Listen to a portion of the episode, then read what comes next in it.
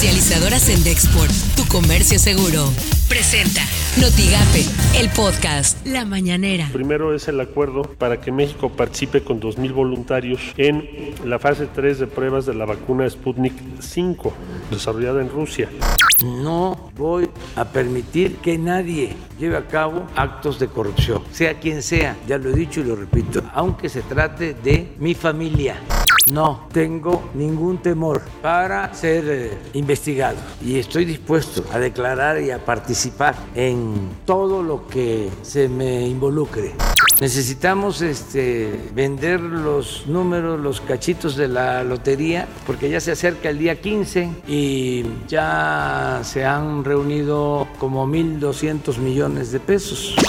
Esto suena en Noticias MBS con Luis Cárdenas. Nueva orden de aprehensión contra Billy Álvarez, exdirector de la cooperativa Cruz Azul, así como contra nueve colaboradores y abogados por una presunta administración fraudulenta de más de 2 mil millones de pesos.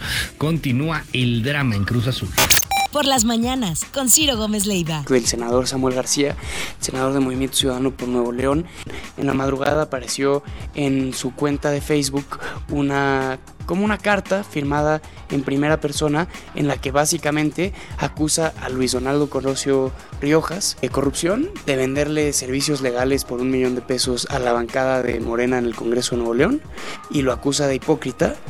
Un par de horas después esa publicación se borró y minutos antes de las 7 el senador García subió un video, me hackearon, no crean nada, Luis Donaldo Colosio es mi amigo, al rato les explico con más detalle.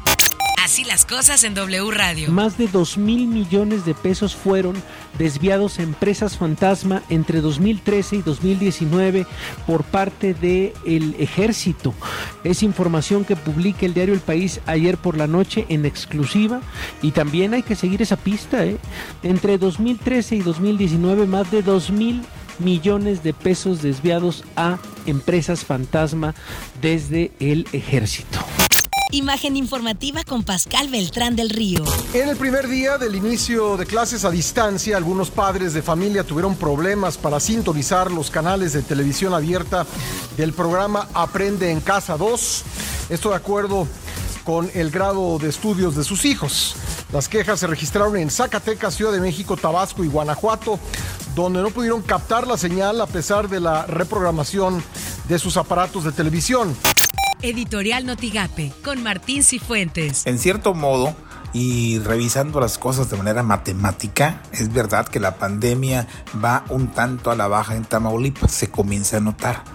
Si nos detenemos al análisis de las estadísticas diarias, efectivamente se puede ver una disminución, una ligera disminución en los casos diarios. Eso no deja de ser una buena noticia, pero definitivamente no debe ser de ninguna manera motivo de júbilo, mucho menos de relajación. No es el momento de bajar la guardia, sino al contrario, aumentar las prevenciones, no está de más. Son las portadas del día de hoy. Periódico Contacto confirma Mario López visita del presidente Andrés Manuel López Obrador a Matamoros. Entregará obras de impacto social. El diario de Ciudad Victoria arrastra Fiscalía déficit de personal. Hoy Tamaulipas esperan que Rueda de la Fortuna de Tampico esté lista en 60 días. La jornada, cero limitaciones a la ONU en desaparición forzada, asegura Andrés Manuel López Obrador. El Heraldo de México suman quinta denuncia a Lozoya. El economista, producción de Pemex cayó a niveles de 1979. Notigape, durante pandemia, Tamaulipas ha gastado más de 1.150 millones de pesos. Así lo afirmó el gobernador Francisco García Cabeza de Vaca. El problema que, nos que es el tema de la pandemia. En pocas palabras, recursos ordinarios tuvimos que atender una situación extraordinaria. Lo que tienes que saber de Twitter. Arroba foro-tv. México alcanza las 60.800 muertes y los 563.705 casos confirmados por COVID-19.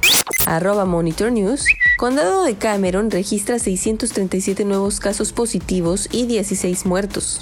Arroba FG Cabeza de Vaca.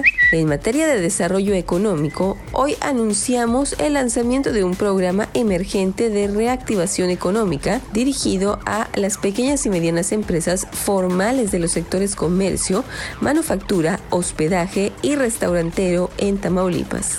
Arroba la expresión guion bajo.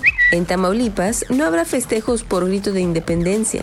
Arroba Notiga PMX. López Obrador llegará a Matamoros el jueves a evento de Sedatu y el viernes tendrá reunión con Gabinete de Seguridad. Comercializadora Sendexport, tu comercio seguro, presentó Notigape, el podcast.